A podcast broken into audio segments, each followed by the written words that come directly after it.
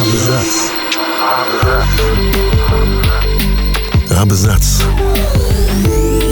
О книгах и писателях.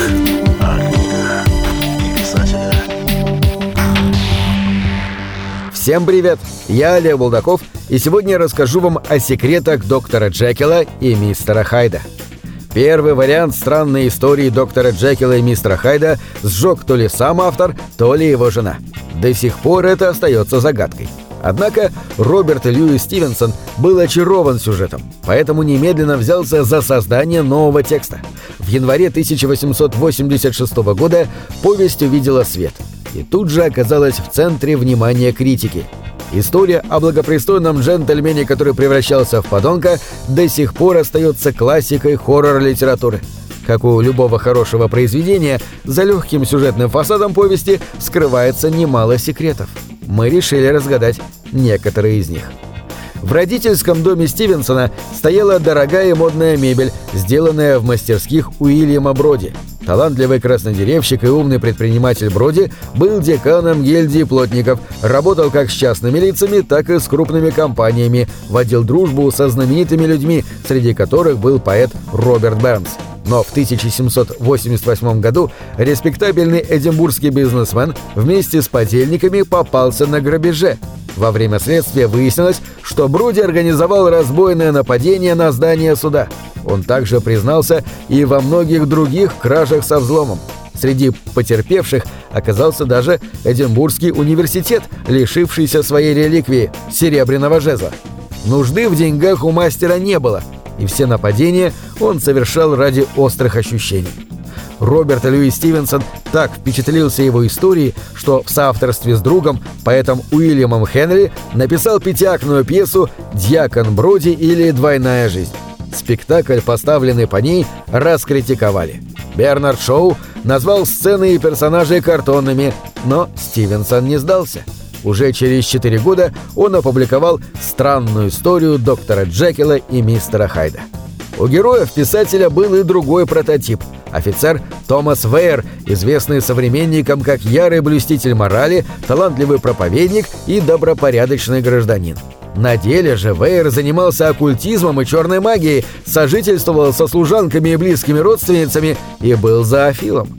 Во время работы над странной историей писатель вдохновлялся не только судьбами эдинбургских фриков. Одним из источников повести стал роман Федора Достоевского «Преступление и наказание». Стивенсон читал произведения русского классика на французском. Он переосмыслил идею двойничества, ярко представленную у Достоевского. В романах русского писателя нашла отражение модная в то время теория бессознательного, которой психологи и философы начали заниматься задолго до Фрейда. Но Достоевский чаще всего останавливался на внешнем разделении героя и его двойника. Например, Раскольников подмечает свои худшие качества в характере Свидригайлова. Стивенсон пошел дальше и объединил две личности в одном герое, показав, что природа человека дуалистична. Как вы помните, суть научного открытия доктора Джекила состоит в том, что он сумел расщепить собственное «я» на две составляющие. Но если вы думаете, что в нем самом осталось все хорошее, а в мистере Хайде все гадкое и злое, вы глубоко ошибаетесь. Владимир Набоков в своих лекциях по литературе сравнивает двойника доктора с осадком, чистым злом, которое может отделиться только при химической реакции. Согласно Набокову, Джекил – составная фигура, и именно этим он отличается от героев Достоевского, совершающих преступления под влиянием извне.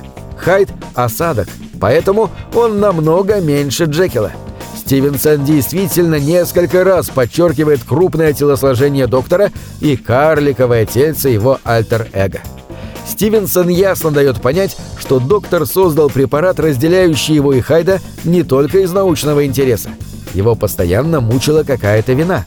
Если бы только, говорил я себе, их можно было расселить в отдельные тела, жизнь освободилась бы от всего, что делает ее невыносимой. Дурной близнец пошел бы своим путем, свободный от высоких стремлений и угрызений совести добродетельного двойника, а тот мог бы спокойно и неуклонно идти своей благой стезей, творя добро согласно своим наклонностям и не опасаясь более позора и кары, которые прежде мог навлечь на него соседствовавший с ним носитель зла. Но что же могло терзать такого респектабельного джентльмена, как доктор? Для начала он был злопамятен. Джекил так и не простил Лэньону расхождения в научных подходах. И то, что Хайд в итоге убивает коллегу, связано не только с тем, что Лэньон стал свидетелем превращения. Однако злопамятность явно не тот грех, из-за которого можно мучиться так, как это делает главный герой. И хотя Джекил уверяет, что недостатки его довольно безобидны, в романе есть намеки на таинственные похождения и ошибки молодости достопочтенного доктора. Набоков считает, что таким образом Стивенсон намекает на интимные предпочтения персонажа.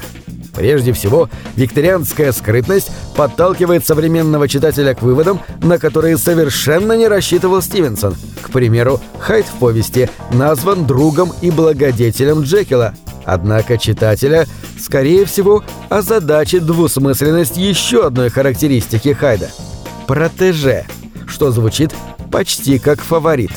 Это может навести на мысль о том, что таинственное похождение Джекила – это его гомосексуализм, каковой был весьма распространен в Лондоне за викторианским фасадом.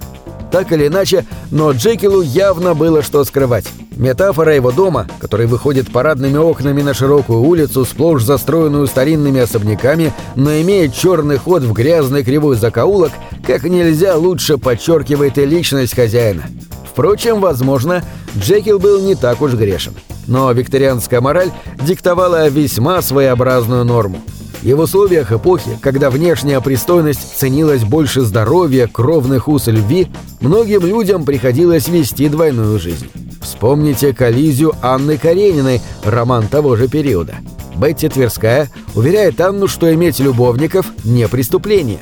Общество отвергло за главную героиню не за измену, а за смелость остаться с любимым человеком – Грехи, о которых читатель может только догадываться, привели к тому, что Хайд в теле доктора появился задолго до изобретения чудесного лекарства. Ему оставалось только выйти наружу. На этом все. Читайте хорошие книги.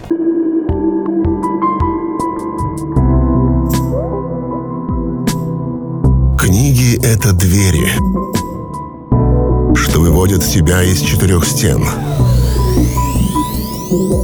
с ними ты проживаешь другие жизни, а свою умножаешь в тысячу раз. Тысячу раз. Тысячу раз.